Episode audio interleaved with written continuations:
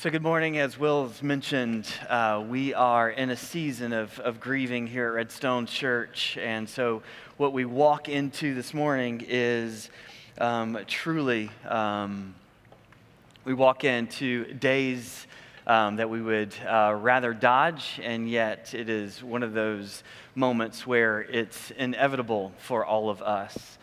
Um, and so, this past season for, this, uh, for our church, it seemed like the first five years of our existence, uh, we were truly just, just skyrocketing. And just there was, there was just nothing that, uh, oh, there's, here we go. Yeah, awesome. Um, it just seemed like there was just, there was nothing that could, you know, stand in our way. And just this last year, uh, for whatever reason, the Lord has put a pause um, on that.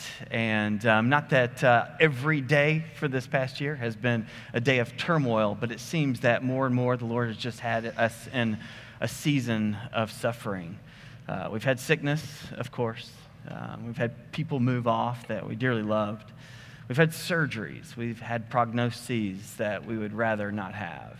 And of course, this week, um, as I'm sure most of us are familiar, uh, we've had death. And so at times like this, uh, the weight of bad news can simply overwhelm us and overwhelm me. Um, I have a pastor who disciples me, who walks alongside. Um, and so this past season, been able to reach out to him and just offer and, or ask for help.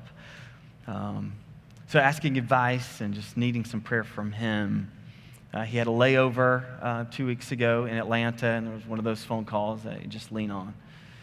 And so there, my friend, uh, another pastor, um, he just listened to me.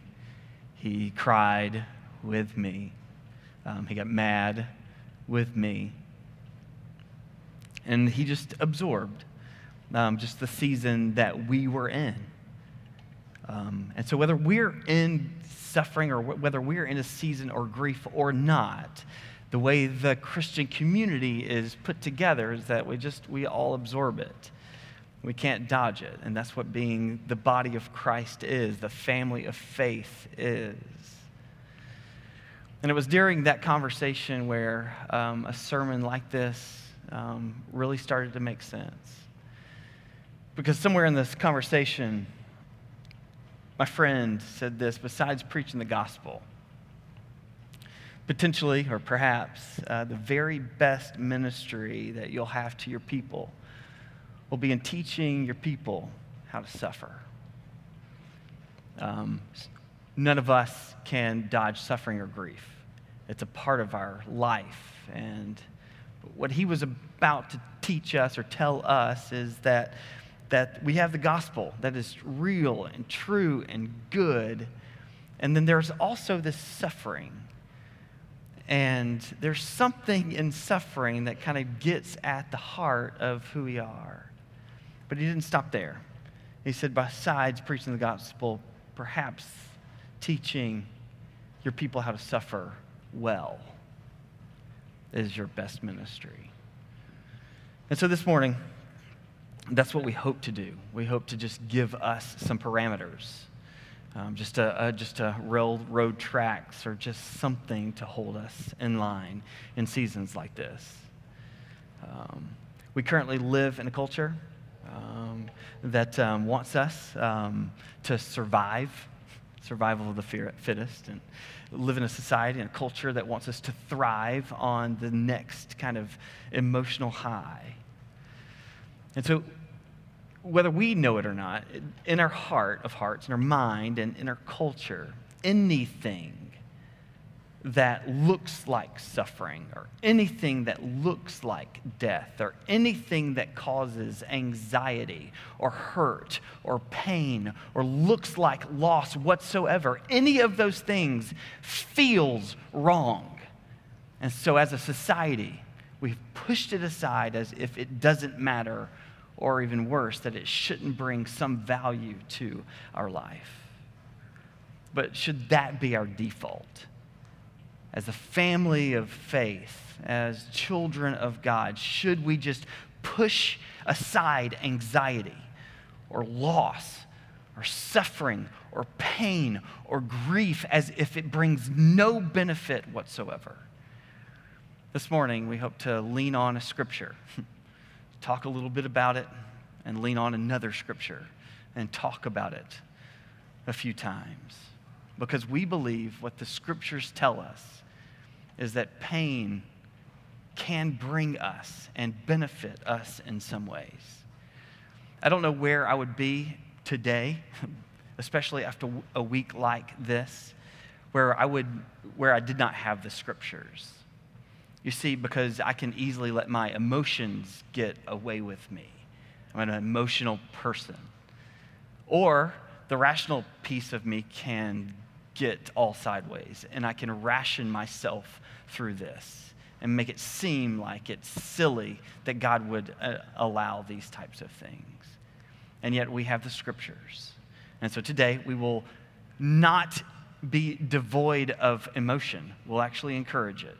We will not be devoid of reason. We'll actually chronologically work out some things. However, what our base is, is finding what our truth from the written scriptures of what God says about suffering, not what we feel whatsoever. And so, in a season like this, I thank God for the scriptures.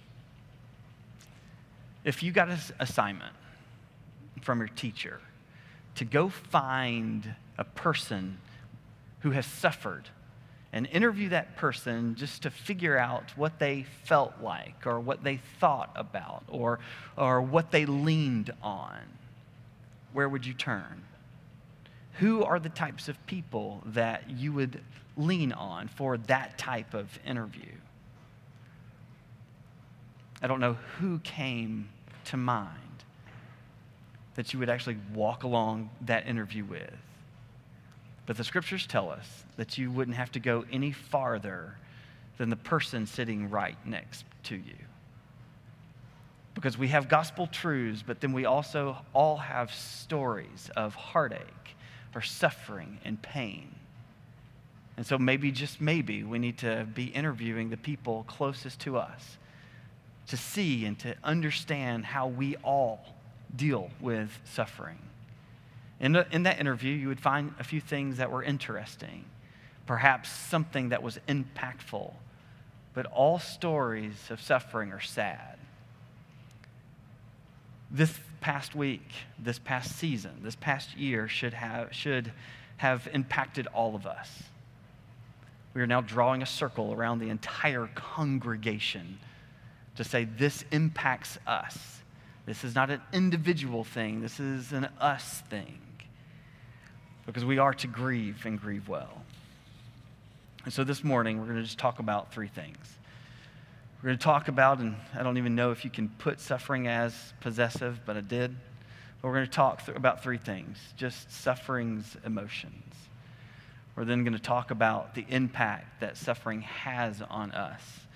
And then lastly, we'll talk a little bit about suffering's timing, because all too often, all right, the timing is could not be worse. And so, first and foremost, let's talk a little bit about the emotions that we have.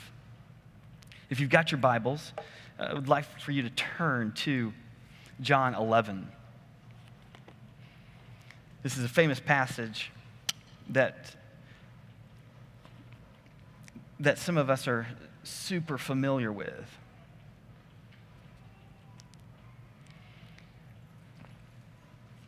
It goes all the way through to verse 37.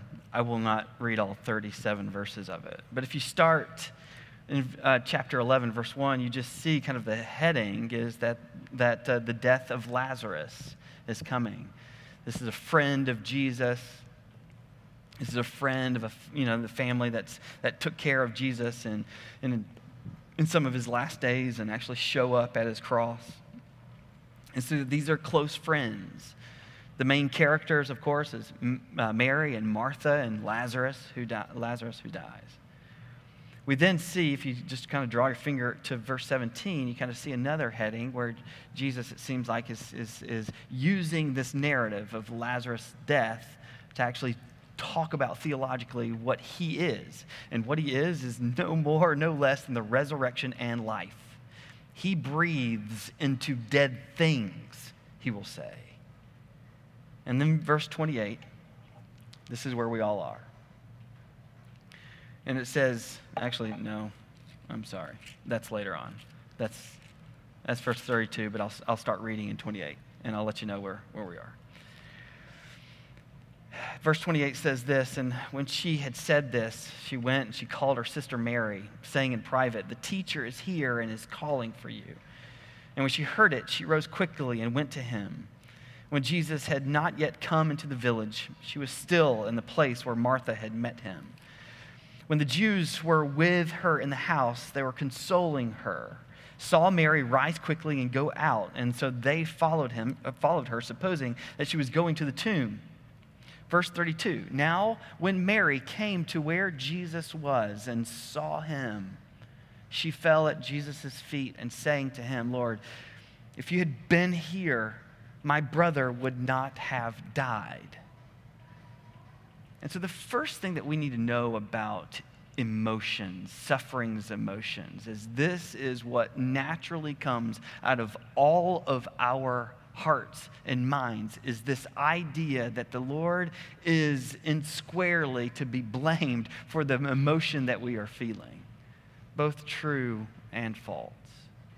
And yet, there's in all this, this if is this idea of, of conditional or the fact that somehow it's hinging that, that if, Lord, if you had been here, Lord, if you had done this, or if it had gone a little bit differently, or if you had cared, or if you had been here, if you were present, any of these if moments are naturally coming out of our hearts as humans. When we suffer, we want to blame somewhere. And as believers, we immediately go straight to the Lord. This is what we see in the psalmists. I mean, this is where we go as we just say, Lord, we know that you're sovereign. We know that you're in control. And yet I'm not feeling like you, like you care at all. Like, Lord, if, if, if.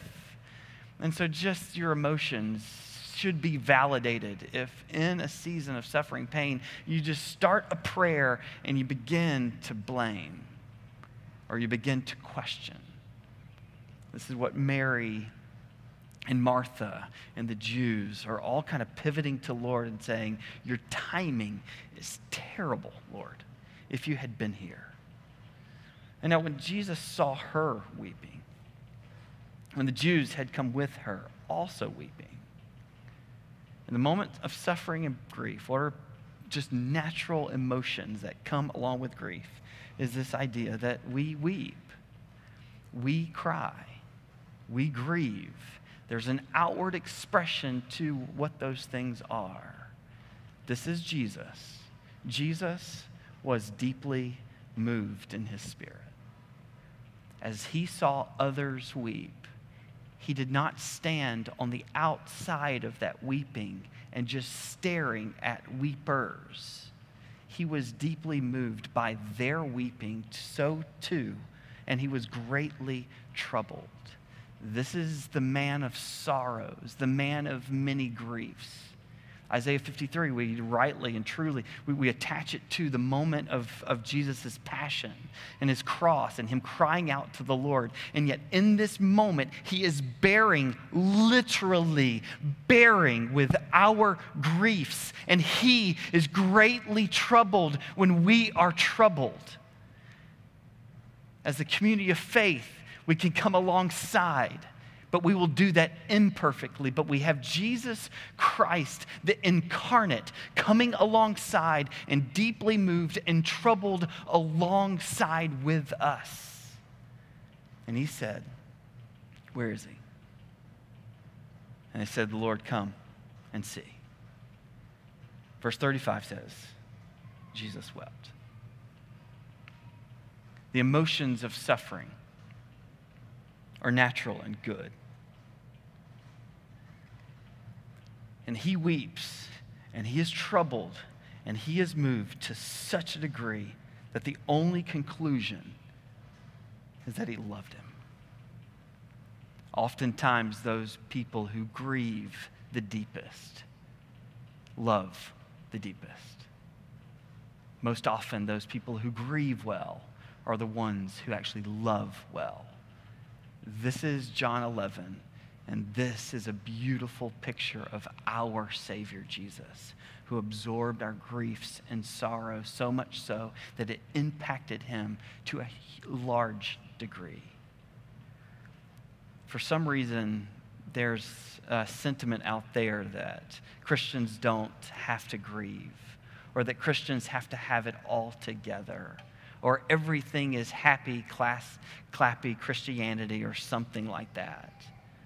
Well, if that is so, then we would not have a passage like this.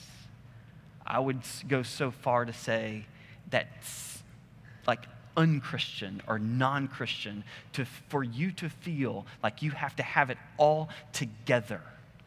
You don't. It's wrong. We weren't built to die. We're built to live. And yet, because of sin, this is what separates us. And this is what is, I mean, this is unnatural. We are supposed to grieve the loss of people that we hold dear. This is what Jesus is experiencing. These emotions are given by God Himself, these are emotions expressed by God Himself. To say it another way, Romans 12 would say this It is our job as the family of Christ to rejoice with those who rejoice, and also to weep with those who weep.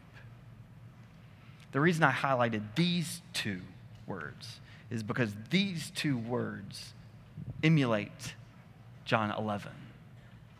We don't stare at people who weep. We don't just look at the people who weep. We don't just stand on the sidelines with people who weep. We actually weep with those who weep. We are impacted in such a way that we cannot hold back our emotions.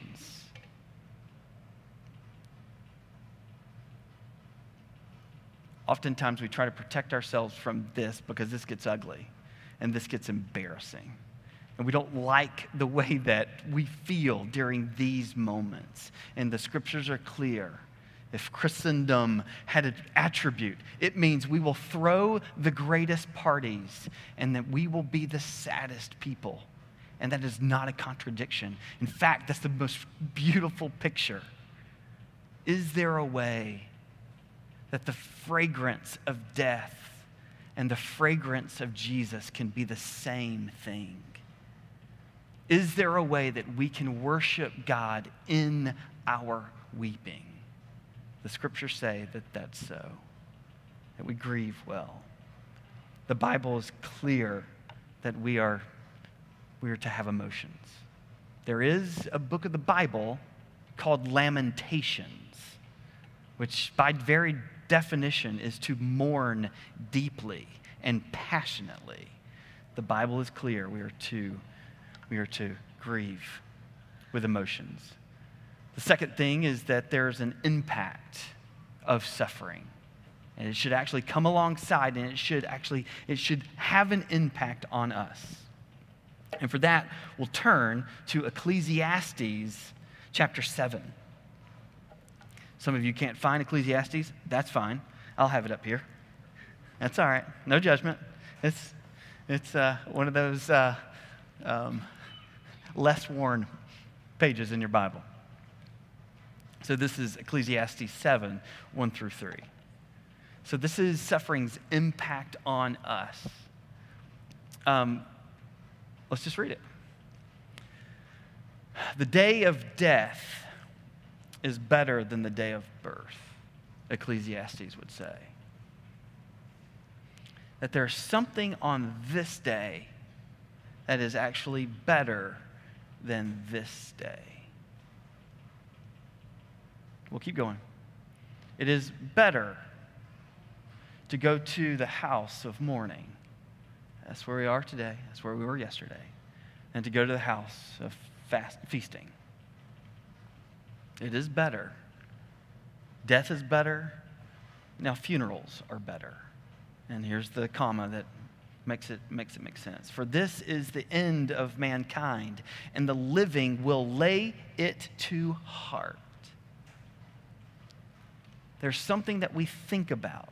There's things that we take to heart here and here that we cannot do any other place. You see, because sorrow is better than laughter. For by sadness of face, the heart is made glad. The Ecclesiastes, the, the, the psalmist here, sounds like a lunatic because he is cutting against the natural grain of all things that we know of. When we think of gladness and we think of better, what we think of is Neyland Stadium or birthday parties. Or we look to the Times Square and the New Year's Eve party, and it's five, four, three, two, one. Ah, that's what makes me glad. And those are the things that are better. He's not discounting those things or those places. He's just saying to get to the heart of the matter and trying to get to the depths of your soul, you actually have to stare at death and sorrow and mourning in a way that we do celebration. And so, in our sadness and in places of mourning, is actually where we get a better understanding of life itself. You see, yesterday as we had a celebration of life for Kelly Mata's, for Kelly Mata. We all had to co- contemplate our own mortality. We all looked at Kelly Mata and everything that she, you know, everything that summed her up joy, a smile, faith but even broader than that, she was a mom, she was a spouse, and she was a church member. And all of us, seeing the smile, say, Well, I smile. Seeing her have joy, say, Well, I have a little joy. She had a kid. I've got a kid. She had a spouse. I got a spouse.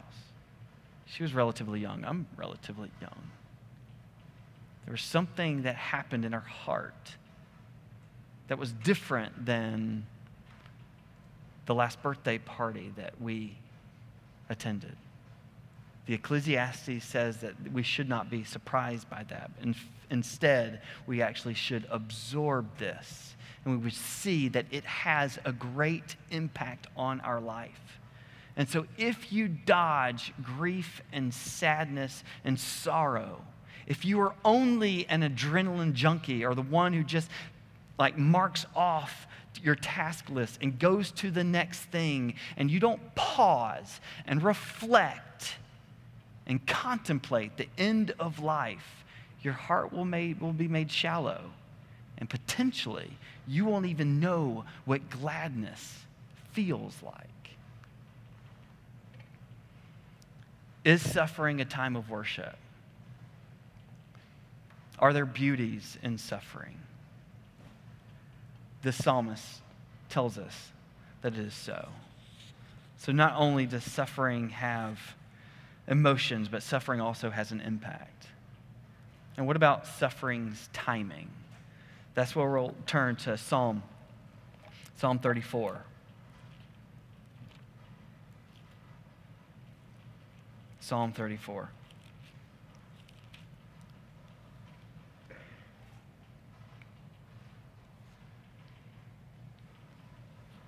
If you don't have it, that's okay.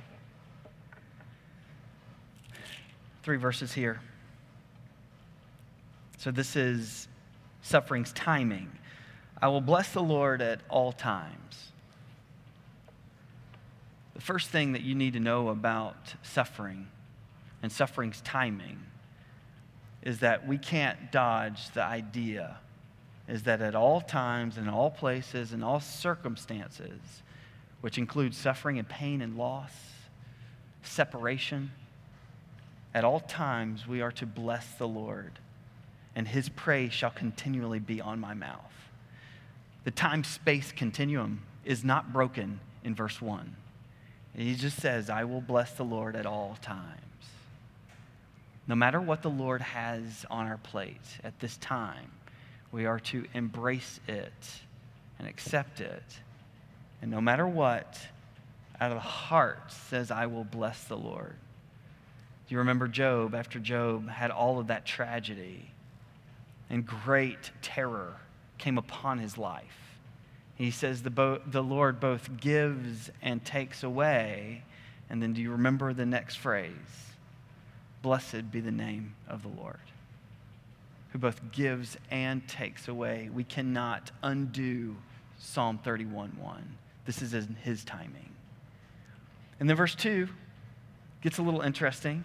Verse 2 says this May my, uh, my soul makes its boast in the Lord. And so let the humble, or also this idea, not just the humble, right? Another way of describing the humble is actually downcast. And so let the humble, or the ones who are cast down or downcast, or another way to, to, um, to, to describe it is the afflicted. And so if you are humble or downcast or afflicted, let the hear and be glad. And so there is a way in which, and Ecclesiastes would tell us, that gladness happens to the downcast. Gladness helps even to the afflicted. You and I have bad definitions for gladness. Because now in Ecclesiastes, and now we have in Psalm 34 twice, this idea that gladness can be attached to sorrow or pain or humility. Oh, magnify the Lord with me, and let us, congregation, let us exalt his name forever.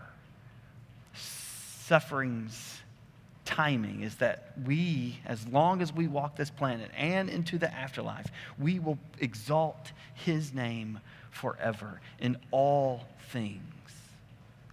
The way C.S. Lewis would put it, he says that God whispers in our pleasures, but he shouts in our pain. He speaks to us more clearly in our pain than he will ever in our pleasantries. Suffering's timing is interesting. For whatever reason, the Lord has brought this amount of suffering and pain and bad health prognosis, and He has brought the death of Kelly Mata to our congregation, a little bitty church in East Tennessee. She could have been at any church in any other place in the world, and yet Kelly Mata and Redstone Church were glued together for this time. I don't know why. This is in God's timing, it's in His sovereignty. And yet it's easy to realize that her impact had a great impact on us, and we will forever be changed for knowing her and knowing her well. We have read Isaiah 53. Um, but in Isaiah 53, it says that Jesus was both pierced and struck for us.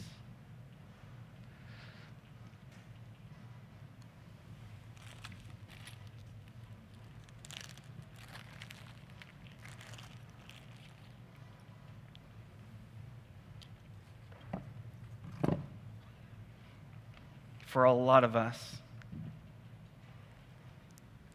suffering looks like this piece of wood. That it would have no value for us. That it's in the back of our garage, just laying there. It's already had its use and it's moved on. This is a pretty weak board that's been discarded and would not be used by another carpenter for anything. And so, what we look at when we see sticks like this, we go, well, it's probably pretty useless. And yet, what suffering does is that it couples some things together. And just two pieces of wood together is stronger than just one piece of really rotten wood. But then what happens if there's more piercing.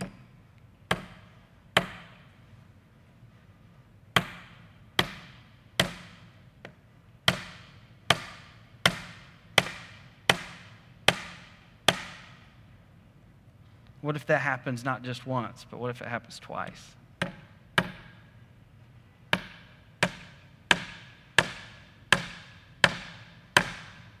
Over and over and over and over again.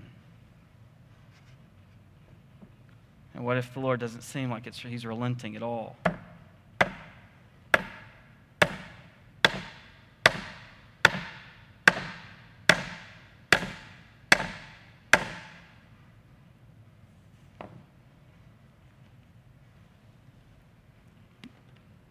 These nails are holding this together and somehow, some way, making this pretty rotten piece of wood somehow, some way, more solid and stronger than it was before.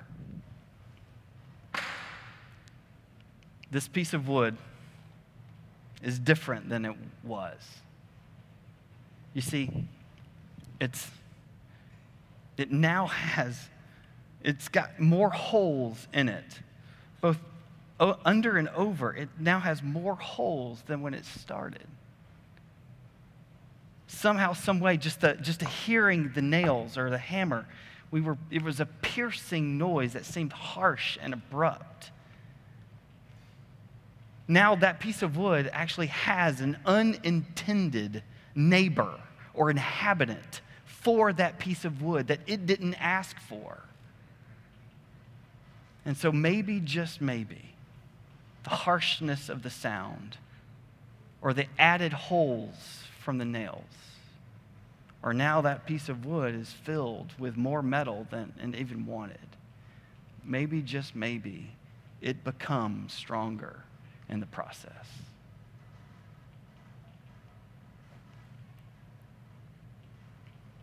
we have to deal with suffering. And the way that we do that is to understand that it is an emotional thing. We have to understand not only is that it's, that it's emotional, but that it has a great impact on us. And we have to understand that it has a timing. This morning, we want to spend the rest of our time together in prayer and praying back to the Lord. John 11, Romans 12, Ecclesiastes 7, and Psalm 34. The best teaching or training that I can do for you as your pastor this morning is to lead you back to the scriptures and potentially have us pray God's word back to Him. Um, We'll probably go a good 10 minutes or so. Um, we would encourage you to stay with us as long as possible, right? Try to stay engaged and be open to what the Lord is actually teaching you, teaching us in this time of suffering for our church. Let's pray. First, Lord, we're going to talk about just uh, the emotions that's involved in suffering. And so just spend some time being real honest about what you feel when it comes to suffering and pain.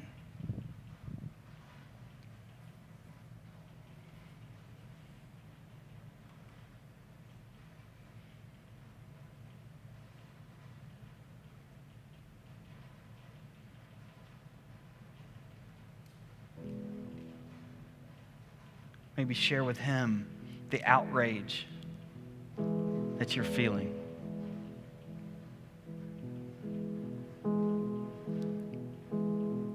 A safe space to even question God in this moment. We heard the natural instinct is to say, Lord, if. It's okay. This space is to know that that is a part of the grieving process. And if you've been holding your cards too close to your chest being open with the Lord, honesty and completely, your suffering and your pain is real. It's okay to ask questions. He is the Father of all comforts. He's not f- afraid or scared of your questions, He's not put off by them.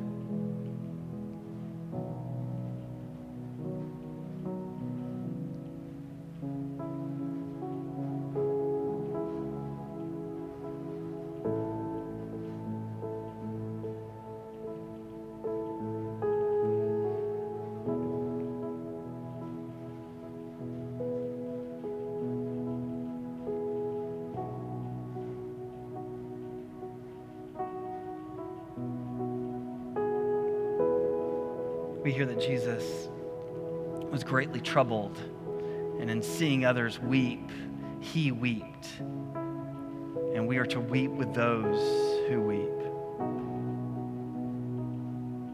First and foremost, we want to pray and thank God for sad emotions that were given to us by God. We, we see it in Jesus.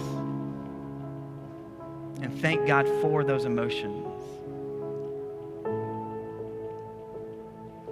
Secondly, potentially, think about your, your crying schedule. How often you cry. I know for me, it had been a long time. And maybe even ask, Lord, if this is a emotion that you gave, help me to experience that.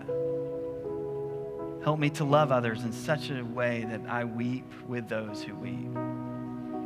Not just stare at them or feel compassion, but I come alongside and shed a tear.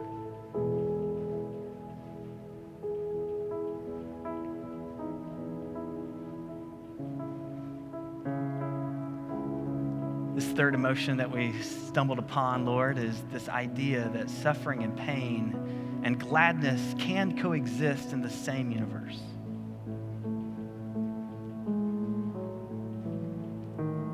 Spend some time talking to the Lord about these two things that, as a society, we've pushed at opposite ends of the spectrum, and yet you are the one bringing those back together.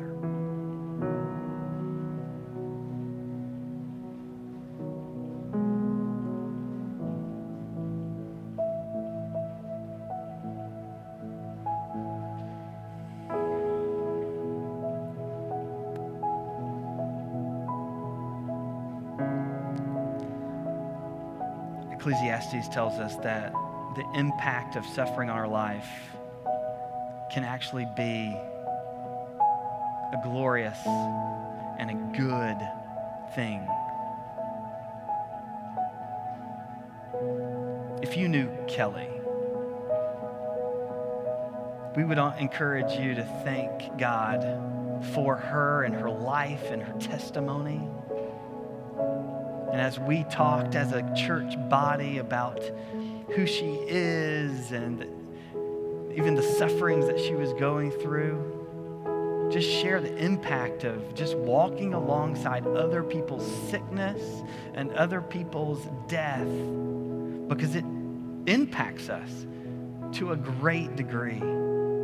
Spend some time talking about just the grief in your life, the suffering in your life and the impact, how you have been changed to see God differently and to see life differently.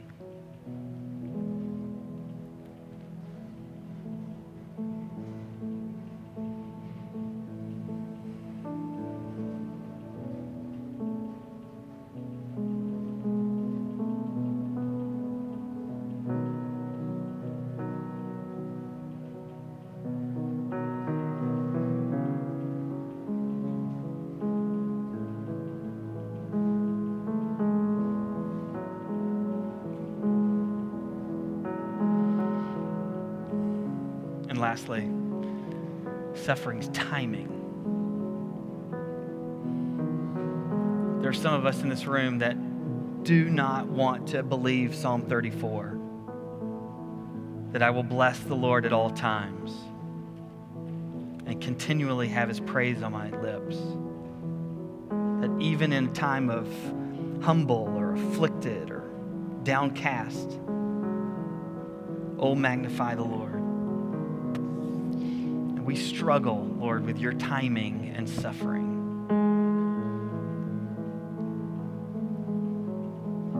So if you're struggling with the Lord, and you're struggling with his timing, confess that to him.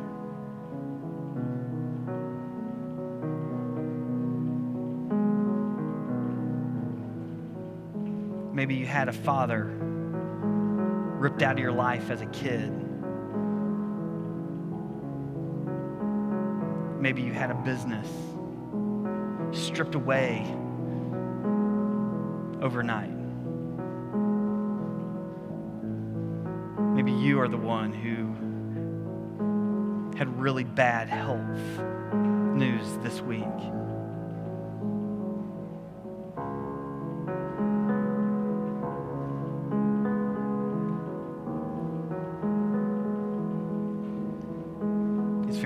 For us to trust or distrust and question God's timing. And yet, suffering has a timing. And none of it is out of his control. And so we have to trust the sovereign Lord who is in control with all things, both his giving and his taking away, to bless his holy name.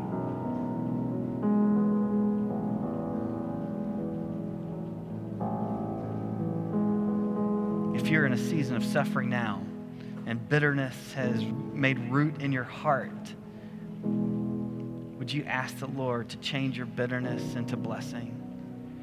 Or instead of questioning the Lord, that somehow, some way you could bless him. These are hard, hard asks of the Lord.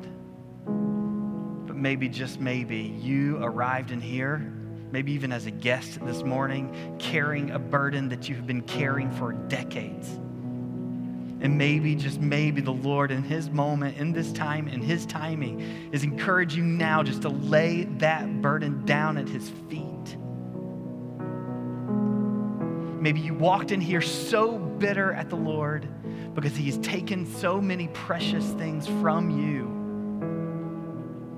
And you're tight fisted you're closed off. Or maybe, just maybe, you have had so much weeping in your life, you've grown completely dull, and you've cut yourself off from all feeling. Maybe the Lord is calling you back and asking you to trust Him this morning.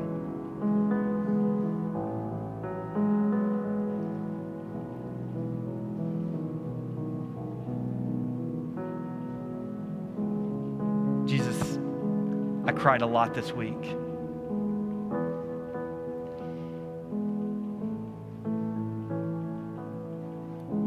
Our families cried a lot this week.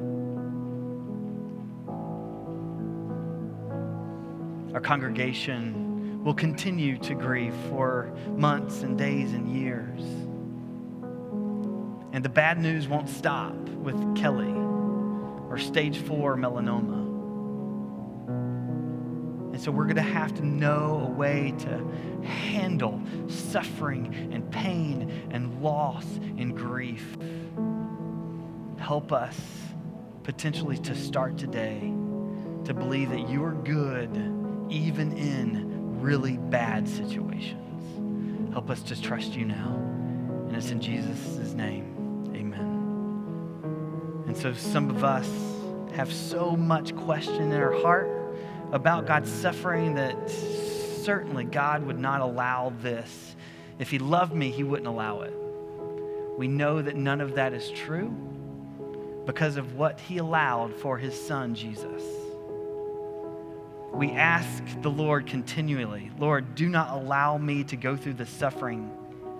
And yet He allowed that from His very Son, Jesus.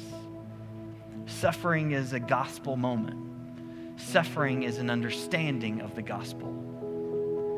And so, if he allowed his perfect, holy, beautiful son to suffer, yes, he will allow his children to suffer.